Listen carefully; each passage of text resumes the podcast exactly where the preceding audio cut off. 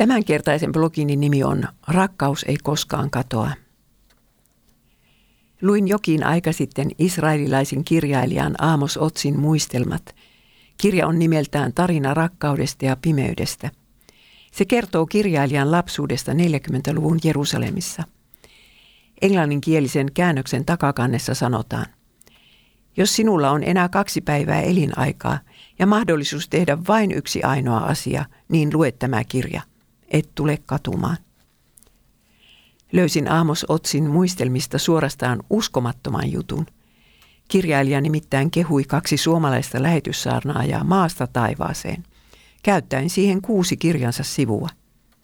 En ollut uskoa silmiäni. Juutalainen kirjailija ylistämässä kristillisen kirkon lähetyssaarnaajia. Koko sanahan on Israelissa mitä hirvein haukkumasana.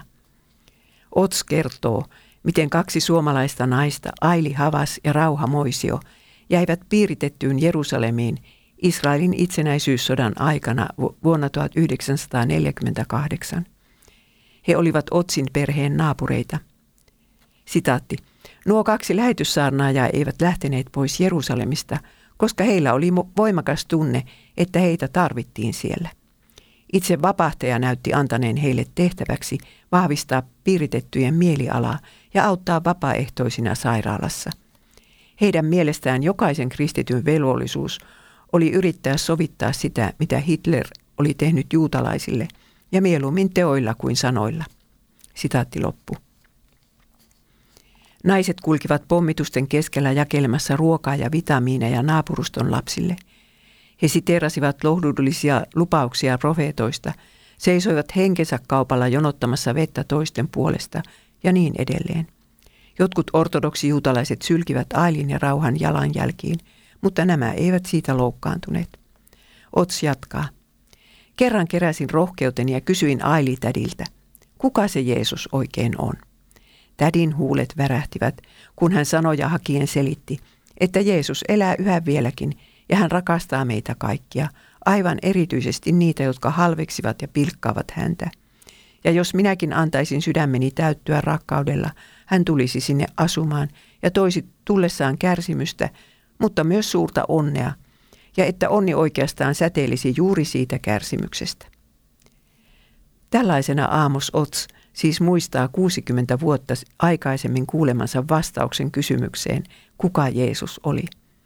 Ehkeivät ne Aili Havaksen sanat ihan noin menneet, mutta joka tapauksessa pojalle jäi Jeesuksesta positiivinen kuva.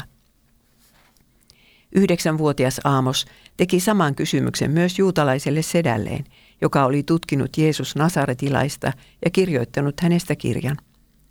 Oz jatkaa suunnilleen näin: sedän vastaus oli täysin erilainen kuin Aili-tädin, enkä minä tiennyt, miten saisin nuo 2 Jeesusta sopimaan yhteen.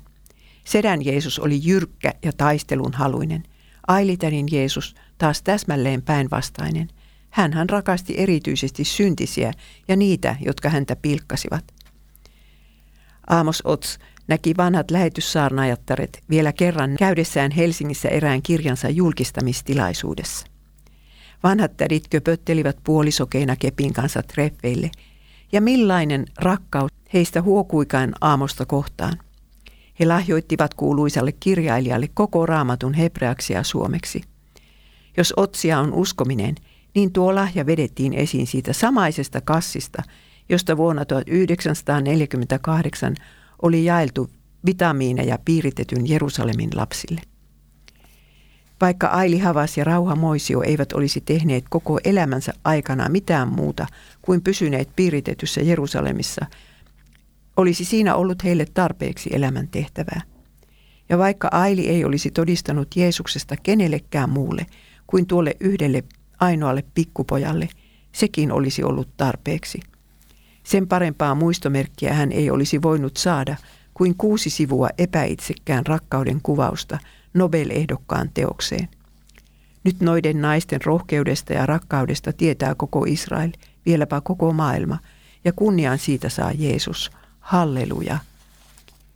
Rakkaus ei koskaan katoa. Eivät nuo 2 suomalaista lähettiä olisi voineet kuvitella hurjimmissa unelmissaankaan, että heidän rakkauden tekonsa huudettaisiin kerran katoilta koko maailman kuulla ja vieläpä Israelissa, jossa kristillinen kirkko on niin kipeästi positiivisen palautteen tarpeessa. Vielä yksi kysymys kuulijan pohdittavaksi. Pitääkö lähetysjärjestön komentaa kaikki lähettinsä kotimaahan heti, kun tilanne jossakin maassa käy vaaralliseksi? Vai annetaanko niiden lähettien jäädä, jotka tahtovat jäädä, vaikka sitten oman henkensä uhalla?